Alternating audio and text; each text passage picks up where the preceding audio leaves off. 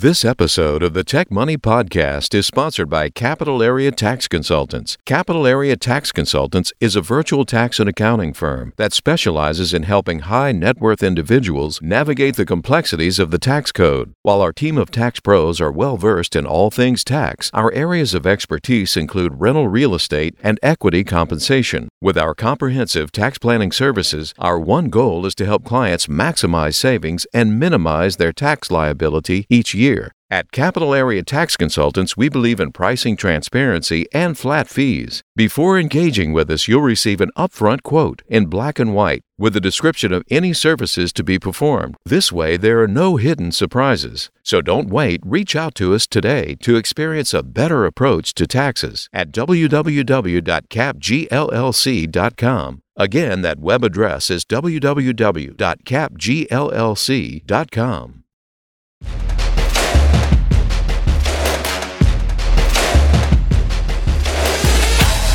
Welcome to the Tech Money Podcast, where the worlds of technology and personal finance collide. Hosted by certified financial planner, speaker, blogger, and self proclaimed personal finance nerd, Malcolm Etheridge.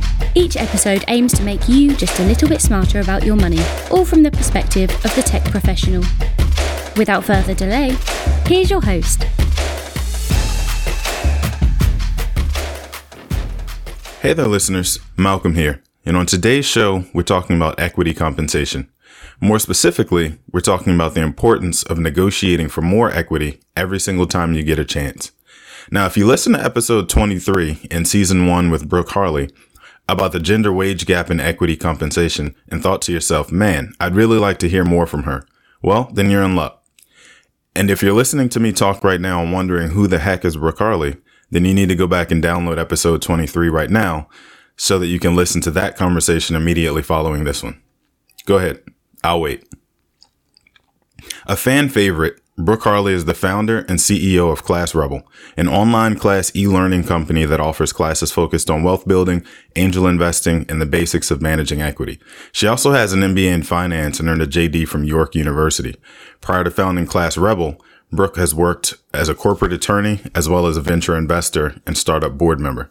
So, with that brief introduction, welcome Brooke Harley back to the Tech Money Podcast.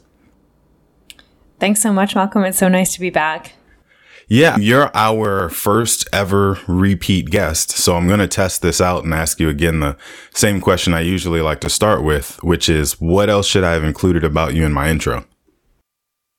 Um, well, I mean, it was really Lululemon leaving law and going to um, a company that had just gone public that um, was really is what turned uh, things for me in terms of um, negotiating equity comp and what changed everything. And what happened there has led to uh, a big part of what we're going to teach um, in Class Rebel's newest course, negotiating your equity comp. But uh, other than that, I think you nailed it. Thanks very much. No, thanks you very much for uh, letting go the big reveal so early in the, the episode. Now people don't actually have to to listen all the way through. No, I'm kidding. Um, so that is we can edit uh, it out, right? No, no, no. It's all good. Uh, but let's let's go back for a second and actually dig in a little bit more on what you just said because for those who haven't yet listened to episode 23 in a perfect world I'd, I'd love to have everybody kind of follow this thing chronologically but realistically that's just not the way podcasts work. So for those who haven't yet listened to uh, episode 23 they're being introduced to brooke for the first time uh, why don't you walk us through your journey as employee number 20 or so working for lululemon and the intense negotiation you went through uh, with your CFO over your equity comp at the time? Yeah. So this was back in the Great Recession, and I don't know where many of the listeners were, if they can imagine, or if, they were impacted by that. I'd rather um, not imagine that time. Right. Like I certainly was. I um, had left my love affair with the law. It was a cushy enough gig, hard work, but um, financial safety for sure. And I'd left to go do an MBA. And when I tell you I couldn't get a job coming out of that to save my life, and um, I almost couldn't pay my mortgage or pay the bank anymore. Um, and so losing my um, apartment was a real concern at the time. So I was definitely impacted. And um, you know, I chased the, the, the CFO of Lululemon around town for a job back then. There was no job posted, nothing like that. It's just a company I wanted to work for. And they had just gone public. So I wasn't I wasn't the 20th employee, but it was still early in their growth. And so I chased him around for a job and when finally that job offer came, which it felt like it was very difficult and slow to get, I negotiated as hard as I could with particular zeroing in on the equity compensation piece if you can imagine during the Great Recession, uh, the stock uh, for yoga pants really hit the bottom. Nobody thought that company was going to do well for the foreseeable future. And so it became as cheap as it ever would become at about $10 per share. Uh, so, you know, and we're seeing the market um, go bad, go dive right now, which actually makes it a very good time to be negotiating for equity comp. Mm, um, that's a good point. And so in that negotiation, I didn't have much to fall back on. I was really, it was a desperate time. Um, I really felt more squeezed financially than I've ever felt. There was no one that was going to come in and save me if I couldn't pay my mortgage. I was going to lose my home. Yeah, I eked out another offer at the same time and used the offer, uh, the, the competing offer, it was in investment banking, for as much leverage as I could to, to get the best deal I could at Lululemon with a real focus on equity comp because that's the piece I thought was going to matter. Stay there for a second because you made that point to me in the past that you decided to focus all your efforts uh, on the equity side of the conversation rather than asking for additional cash or salary. Why was that? Because it sounds like the cash would have made a real impact in the shorter term in that moment. It, it, it would have been helpful. It always is. But, you know, this is how we encourage people to think about it, especially in the class. There's, part in the anatomy in the anatomy of an offer you know from these big public companies say microsoft or google there's the parts that we would categorize as just living keeping the lights on things like your salary your bonus any kind of signing bonus things like that um, even some of the benefits. That's like that's the living part. And then there's the life changing part which is the equity compensation which could look like stock options, it could look like RSUs, or or even it could look like employee st- share purchase plans. The thing with the equity um, part of an offer is that there's no cap on how well it can do. If the company does well, the sky's the limit, as we've seen, you know, for early employees of Facebook, Google, any company, Lululemon. So there's no cap to what that what those equity grants can com- become worth and they can literally set you free financially at a really early stage in your career if you get a hold of as many as you can. So that's what I was focused on going in. Um, I wasn't comfortable financially at all when I got that offer. I was suffering uh, and I was scared um, about whether I could keep my own home. Um, but I knew that you know, the basic salary would not be super comfortable, but I could live with mm-hmm. it and it wasn't going to change my life anyway. An extra 10 grand doesn't change anybody's condition. Yeah. Yeah. I, uh, that, so it's interesting to me that you use the phrase life changing money. Uh, the, the fact that the equity component or the, uh, yeah, the equity component of the total comp conversation is the potential for life changing money. Because as I understand it, the result of that negotiation where you fought like hell for the uh, additional equity resulted in life changing money for you, which has allowed you to make these other pivots that we'll get into in a moment here. But uh, can you just speak, you know, a little bit more about why it was important to you, even with all of the different things that you had working against you in that moment financially. And I appreciate you being as transparent as you have been about this. So, uh, thank you for that because usually we like to focus on like the the peaks of our journey and never the valleys. And so we just describe it as one peak to another. But uh, i'm just thinking i'm trying to put myself in the mindset of the person who's got all these other things happening at home and still thinks it's that important in that moment during the great recession when everybody thinks the world's coming to an end just about and you're busy fighting over uh, equity in a company that's worth ten dollars a share. Yeah. So, so if I was going to leave leave the safety of law, then that was risk. That was risk number one.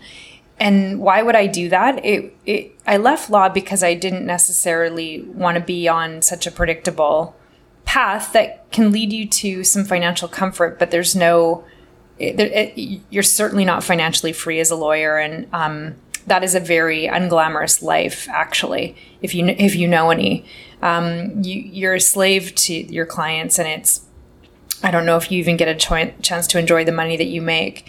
So I had already decided to take the risk of leaving that time for money exchange.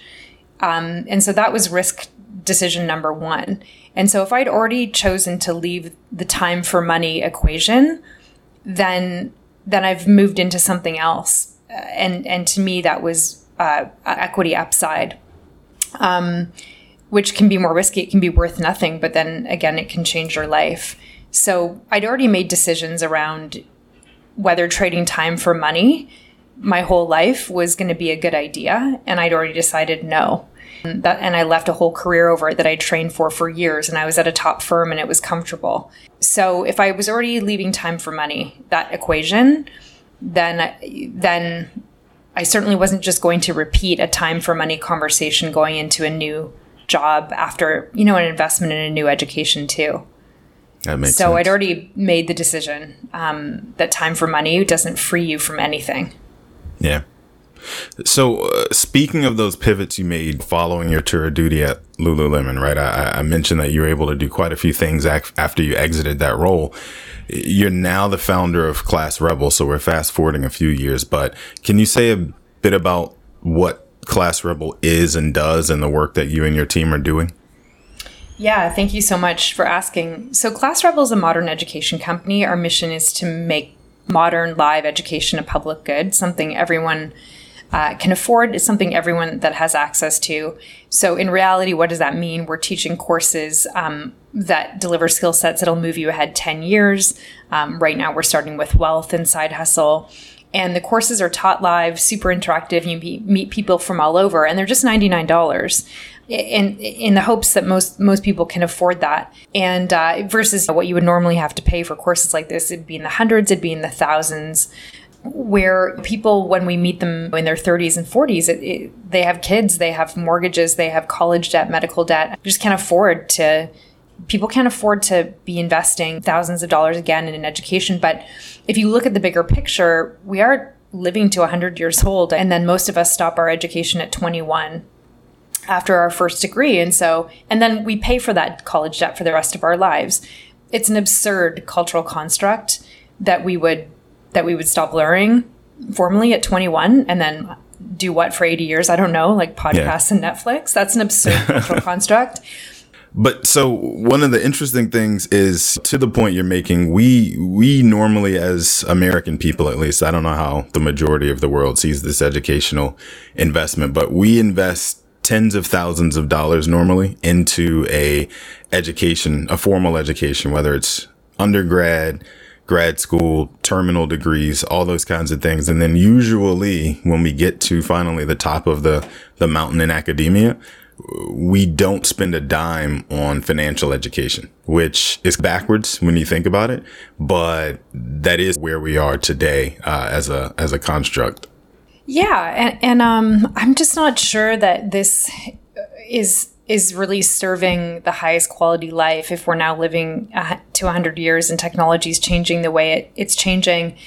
And I'm persuaded by Professor Scott Galloway from NYU in, in that he's saying the price of education has gone up and up and up, and it's serving to reinforce a class system in the U.S. Uh, who who has access to education, who can afford it? it's it. interesting too to hear Galloway say that being a super rich guy himself. Like I, I, I have heard his rants on this uh, on this subject, and it's funny because you can get fired up really quickly and go, yeah, yeah, this guy's right. But also the fact that he's telling on his cronies is also what's what's really interesting. Like he's in academia, he is a super rich guy, and he's on the boards of all the companies he rails against, and still that's his his approach. Yeah, he's well, he's the first to to link his success to education, and I think it was the University of Southern California that he, UCLA um, that he went to. And um, he describes growing up in financial constraints after his mom and dad divorced, and that it was really coming out of university. It was the university that education that turned everything for him. I think he roots all a lot of his financial success back to that education, um, and how cheap and easy it was to get in. Back in his day and how different it is now. And so when it comes to uh, equality, uh, when he says the cost of education and access routes are becoming reinforcers of class systems, I, I believe that's true. And also, some of these edu- some of the, the universities and colleges don't seem that motivated to be delivering the most relevant, up to date materials either. And so, with Class Rebel, we make courses that develop a, that deliver a skill set to move you 10 years ahead whether that's angel investing raising money for your startup negotiating your equity comp something you can really use that can totally change the opportunities you have in front of you at a price everybody can afford. So that's the goal and it's all live um, which we think has the highest quality uh, is the highest quality education. And we know we know people like it because the completion rates for what we're doing is 75% it's the dirty secret of online education. Those stale videos, it's less than 5% that people complete. So we think we have something, a new experience, you know, and, and taught by street fighters, basically. People that didn't go to Harvard but succeeded anyway. Uh, Tavonia, uh, Tavonia Evans, um, uh, black woman from Atlanta who's becoming our, uh, is coming on as our crypto instructor. She's a correspondent for CNN, uh, CNBC. She launched Guapcoin. Um, so she's the real deal, and she'll be teaching for us.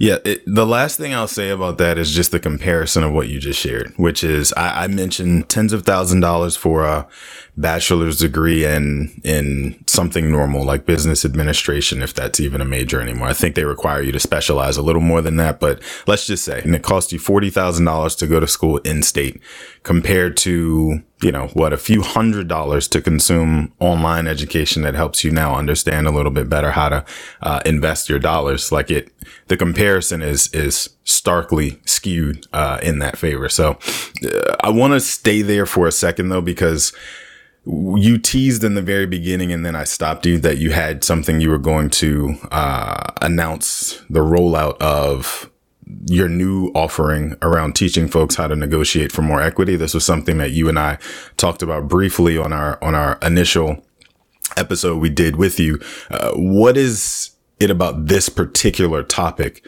that you thought was important enough to design an entire course around it? That is negotiating for more equity.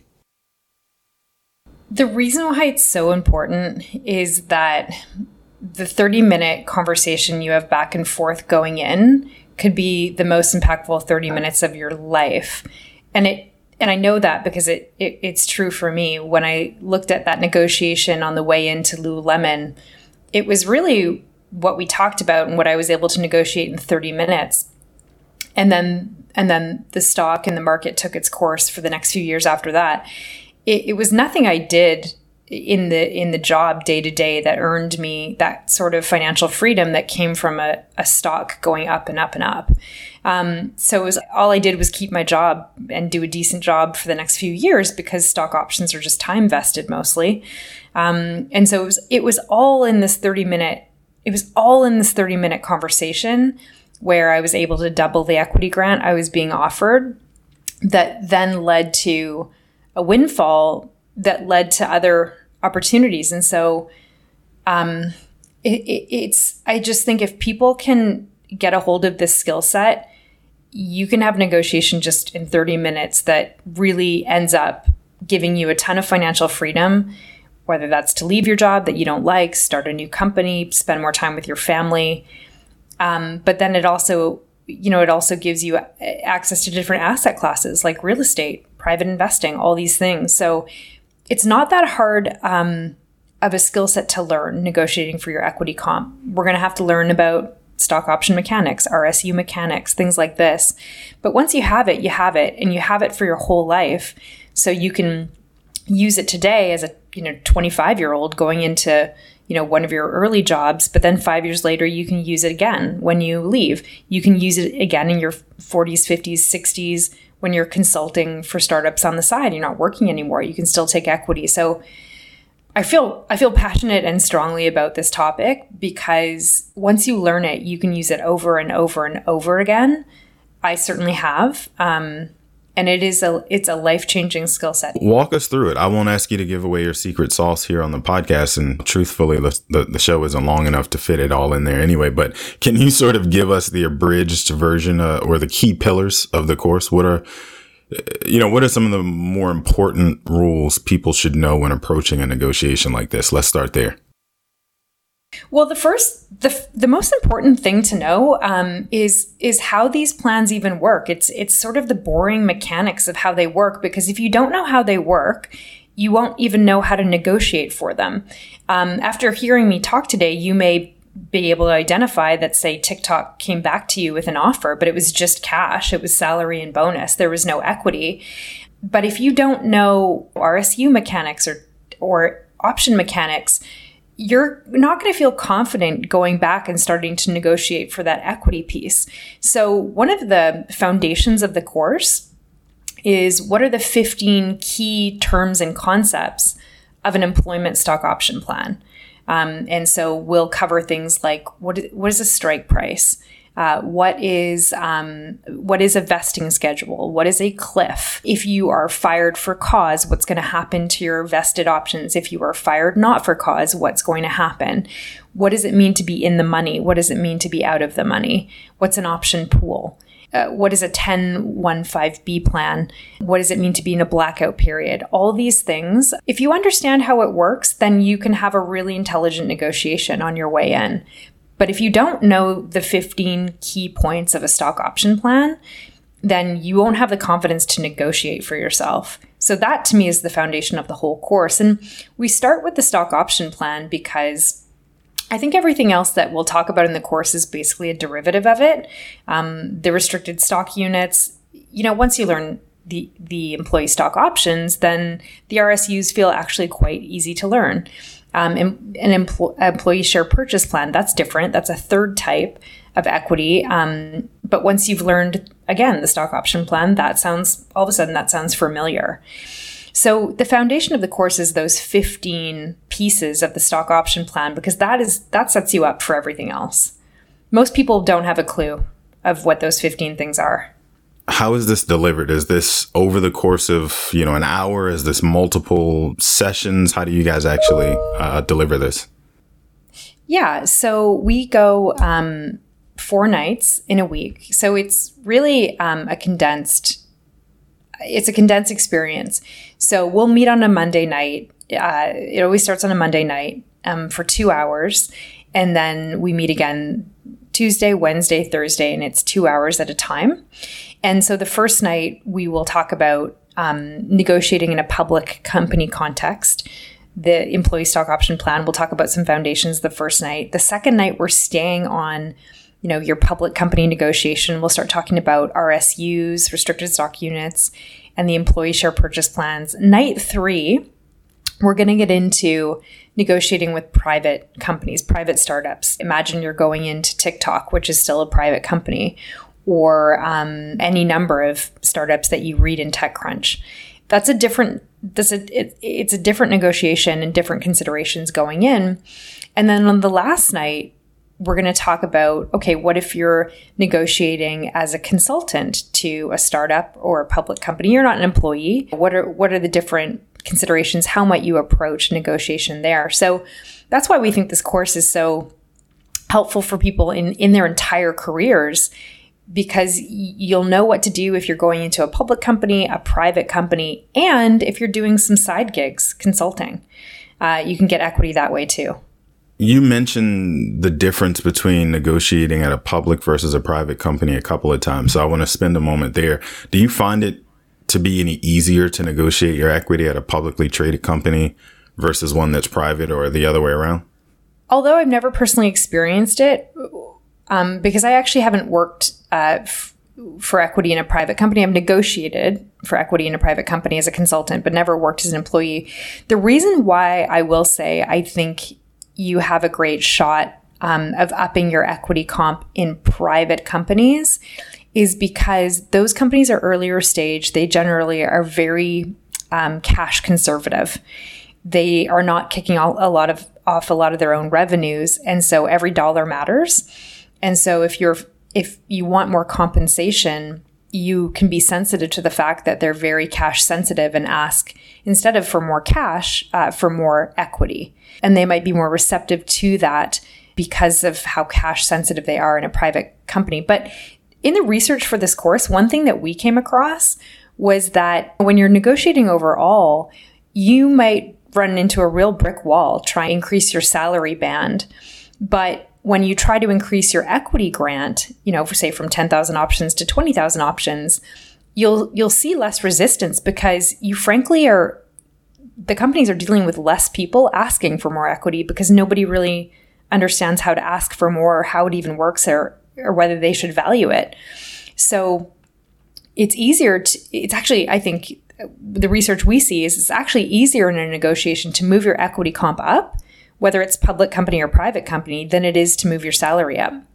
I think you answered that question almost identically to how I would have answered it, but I've never actually been in the driver's seat in that negotiation, right? So in the work that I do in my day job, working with folks in tech on their personal finances, we come to the salary negotiation conversation quite a bit.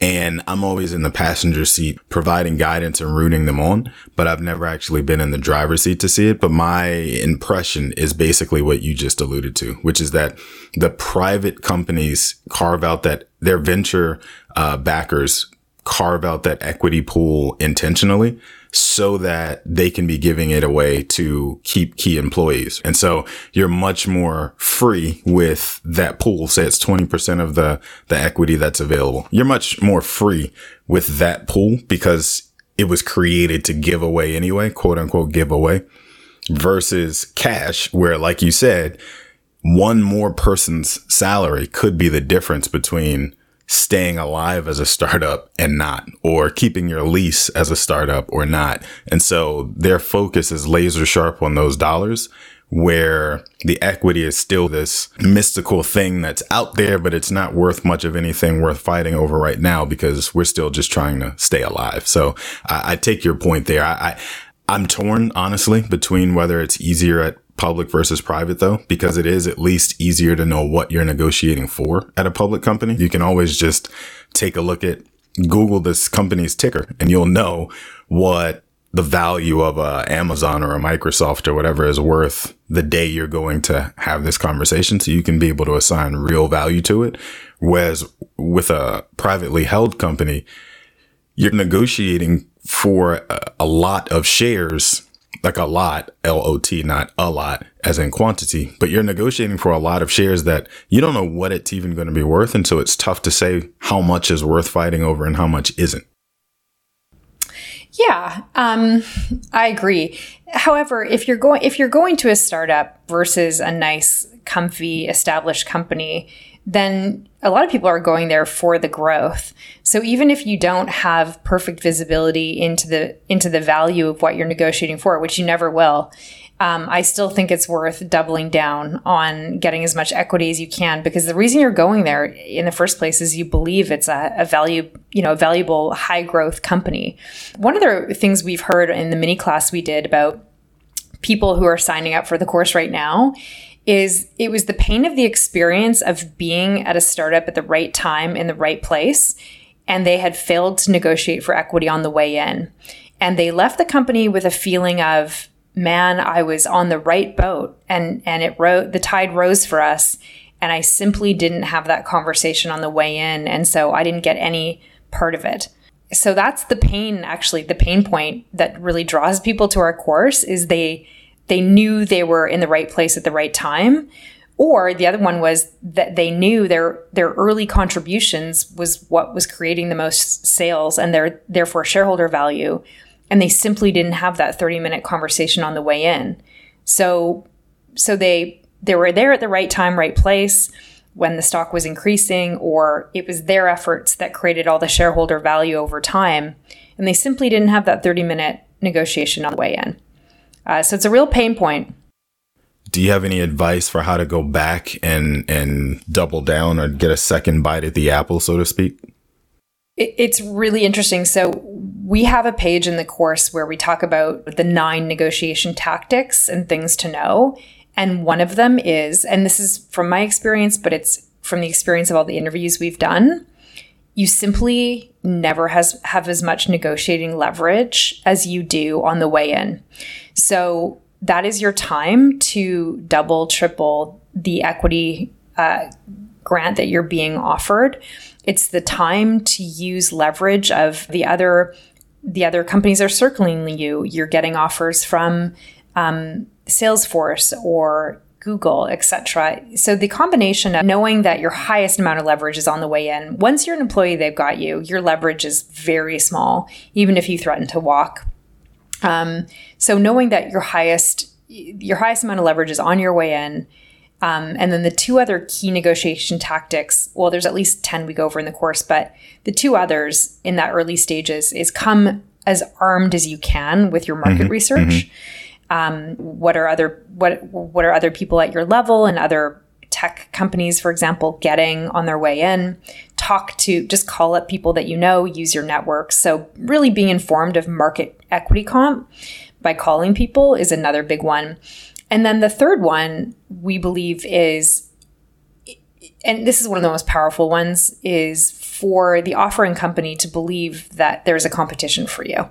Hmm. Um, okay. So if if you can cook up an offer from Netflix and that's where you really want to work, you could probably cook up an offer from Disney as well, from Audible as well. So so it's a mistake to just go after the one that you love. Don't fall in love with one company. Cook up a few offers if you can, especially now in this environment. You should be able to.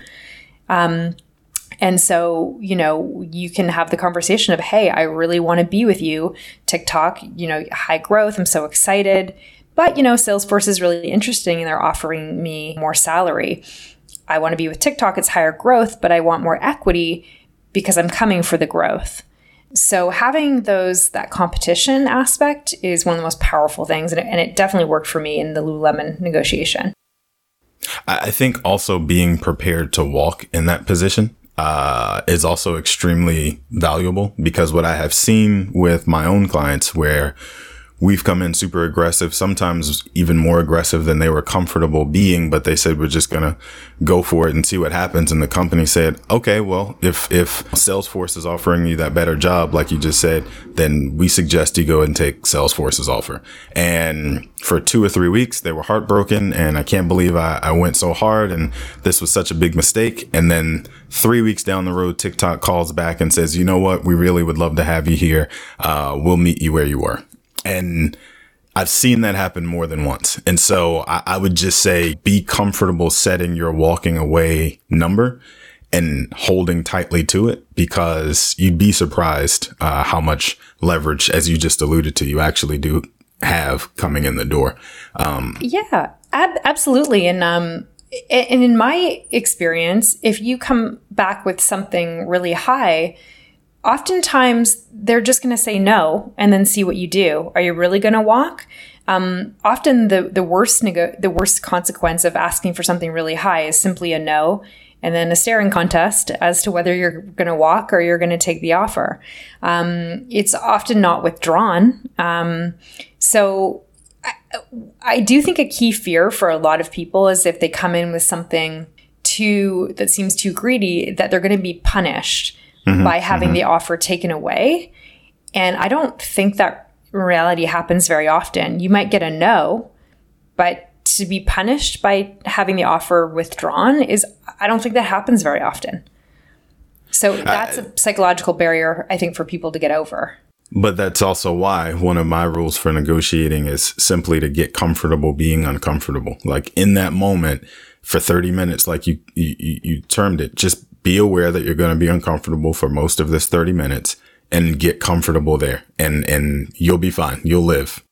To this day, 13 years later, I can remember really sweating the, the Lululemon negotiation um, because I really wanted them to at least double, triple, or quadruple the equity offer to the point where I let their offer letter expire. That's how hardball I went. And I, I did have another offer in hand. Um, but I didn't want it as much as I wanted to work at Lululemon.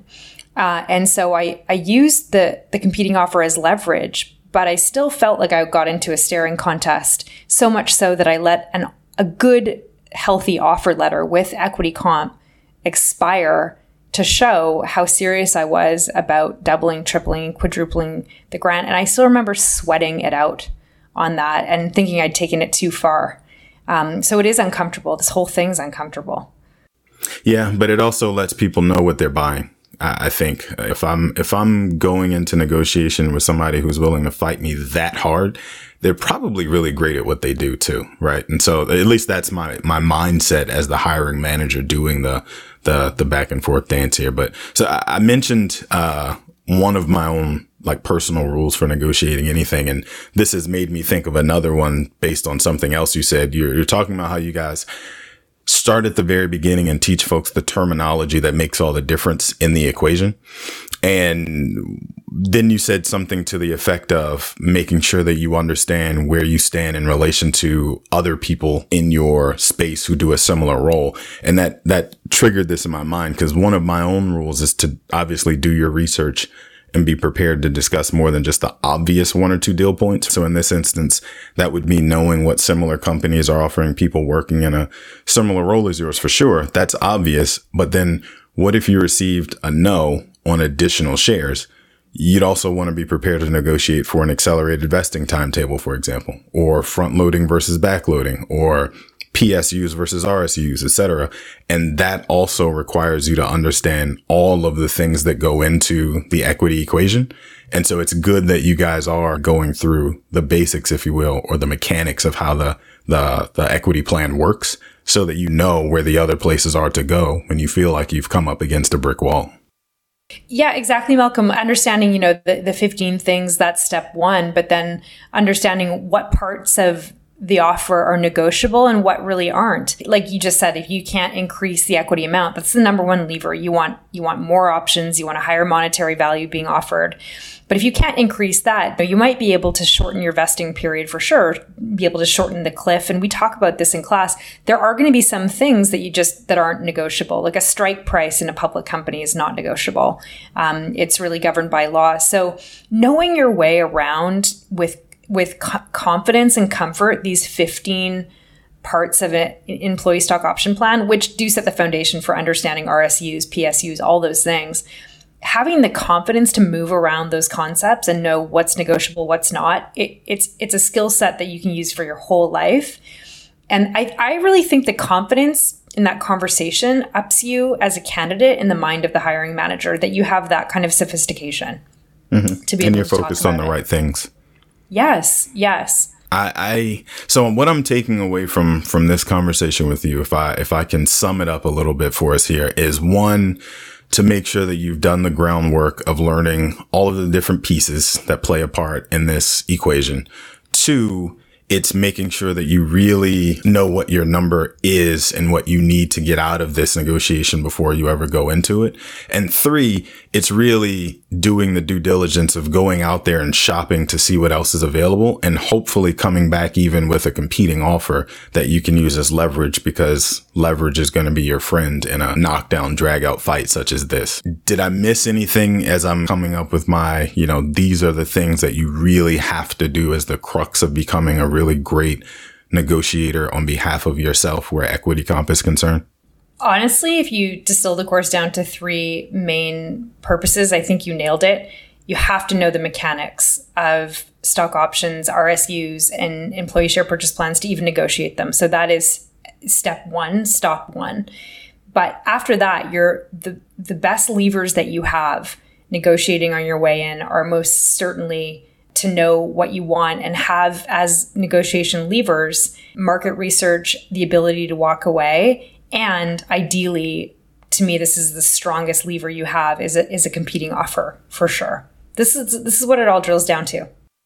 And I like the fact that you pointed out that in 2008 companies' stock prices were basically selling for bargain basement prices. And so if you were starting a new gig at a place then, eh, there's a very good chance that you were on an elevator that was on its ground floor anyway, or very close to it. And so all you really had to do was rest and vest and you'd ride it back up to some higher point. I won't say that we're necessarily at that point today. I'm not going to make any predictions about the stock market on this thing uh, very broadly, but what I, what I will say is that the behavior of the mega cap tech companies like your Amazons and Googles and Microsofts and Apples that I've already seen scrambling in the last six months to reconfigure their equity. Uh, I mean, their, their total compensation packages to be more cash rich and less equity heavy. It means that they are very well aware that people are leaving because they're not getting enough out of the equity in the short term that they want to be getting. They're focused now on let's raise the cap that we put in place on the salary side of the equation to keep our people happy and make sure that they feel like they're getting more money in their pockets, which means that the majority of people are going about this the opposite direction of what we just got through telling them was important to do, which means that there's a huge opportunity for those people who do have a much more long-term focus and are willing to go and take the, the chance to focus on the equity side of the equation versus the how much cash can I get in my hand in my pocket right now in this moment. So uh, do with that what you will, but that's just something I see happening right now in the market based on conversations I've had with clients and different oh, you know yeah. outlets I, that I'm reading, reading. Yeah, I've been reading the same headlines you just mentioned and how the stock market is sliding. Therefore, you have to focus more on your cash comp. And I just don't agree with that at all. I think watch the market carefully. Let's see what how it's going to slide. But when the stock market drops and you're going into a public company, and even a private one, this is exactly, in my view, when you want to be focusing on equity comp because your strike price is going to be lower. And um, if I'm that company, I'm much more willing to give away the stock that nobody else seems to want than I am to give away additional cash. Yeah, exactly. Uh, I think it's I think it's a great time to be a young employee, a young employee uh, switching jobs. Um, not just because people are now competing with the cash offers, but um, the equity as well. So I agree. Well, so my last question to you uh, actually has almost nothing to do with everything else we just got done discussing. But last time I asked you my usual final question about what you'd be doing if you weren't doing this. This time I'll ask you a different final question, question, excuse me, which is what is it about this work that makes you want to do it? Like being a founder is not easy. Working in venture is not easy. Teaching people from the ground, teaching adults from the ground up is not easy You've already made your money, so why bother? I had to thank you for asking this question. I definitely had to confront uh, this question in my life at a point. Do I, and, and maybe Malcolm, you have too. It, the question I had to ask myself was, Brooke, do you choose peace or do you choose adventure for your life? Because a lot of the adventures you choose uh, are bringing some heartbreak and difficulty with them you know, so why don't maybe you just choose peace? You know, go back to practicing law, just mail it in every day, do, do that job and sort of li- live a peaceful life. And I chose, I had to make a real decision that I wanted to start things from scratch because it leads to a way more fulfilled life for me personally when I meet people like you. I meet really interesting people that come to the classes. I meet interesting investors. This to me feels like I'm living a full life by putting things out there and meeting new people. Um, and, and, some will fail and some works, but the serendipity that creating from nothing brings is the type of life I personally want to lead. And it's it leans more to adventure than peace. But there's been painful times in doing things like this that I've had to ask myself, do I choose adventure? Do I choose peace? And I spoke to a girlfriend who was working, um, you know, the regular day job. And she's like, she's like, Brooke, there is no peace think that coming back, you think coming back to just a regular job where you're going to be in the politics of a big company, if you think that's peace, you're wrong. She's like, there is no peace. And so I said, okay, well, then I choose adventure. Yeah, peace is a beach in Costa Rica. Other than that, uh, there there really is no uh, is no peace. But I, I, tell you what, Brooke, I really appreciate you coming back to do this. This was great. Um, where can people find you if they want to learn more about you and or Class Rebel after this goes live? Yeah, www.classrebel.com is the best place to go. You can learn a little bit about my background there. Um, check out the courses. I think that's the best spot. We got a little coverage in uh, Wall Street Journal about this course, Negotiating Your Equity Comp. You can read about us there as well. Okay. Well, I tell you what, with that, Eric with an A, why don't you go ahead and close us out, sir? Brooke, I so appreciate you coming back to the show. Um, I, I am going to just throw this out there if you do come back, I do believe that the three of us should do some research to really see if podcasting from a beach in Costa Rica is peace and peaceful. um, Malcolm, if you'll agree to that, just sign on the dotted line and we'll move on. All right. Anyway, uh, again, thank you so much for being on the show, Malcolm. Thank you again for bringing fantastic guests to the show. And our last thank you is always for you, listening audience. Thank you so much for tuning in and listening to the Tech Money Podcast with Malcolm Etheridge. If you have not subscribed to the podcast yet, please click the subscribe now button below. This way, when Malcolm comes out with a new podcast, it'll show up directly on your listening device. We humbly ask that you share this podcast and leave a review, as this will help others find the show. You can connect with Malcolm on social at Malcolm on Money. We'd love to hear from you and answer any questions you have, and you can do so by emailing them to podcast at techmoney.com. Thanks again for listening today. For everyone at Tech Money, our hope is that this show helped make you a little smarter about your money. This has been the Tech Money Podcast. For more information on today's topic, to review the show notes, or to catch up on past episodes, be sure to check out malcolmetheridge.com slash podcast. And if you have an idea for a show topic that you'd like us to cover, or you want to send us feedback, the web address again is malcolmetheridge.com. You can also find Malcolm across all social media platforms at Malcolm on Money. This episode was written and created by Malcolm Etheridge, with the production, the editing, and sound controls powered by Proudmouth. This has been a Malcolm on Money original. Thank you for listening. The information shared in this recording and by its guests represents the views and opinions of the guests and does not represent the views or opinions of the host. This content has been made available for informational and educational purposes only. This content is not, nor is it intended to be a substitute for professional financial advice. It is always recommended that you seek the advice of your financial advisor or other qualified financial service provider with any questions you may have regarding your personal financial situation.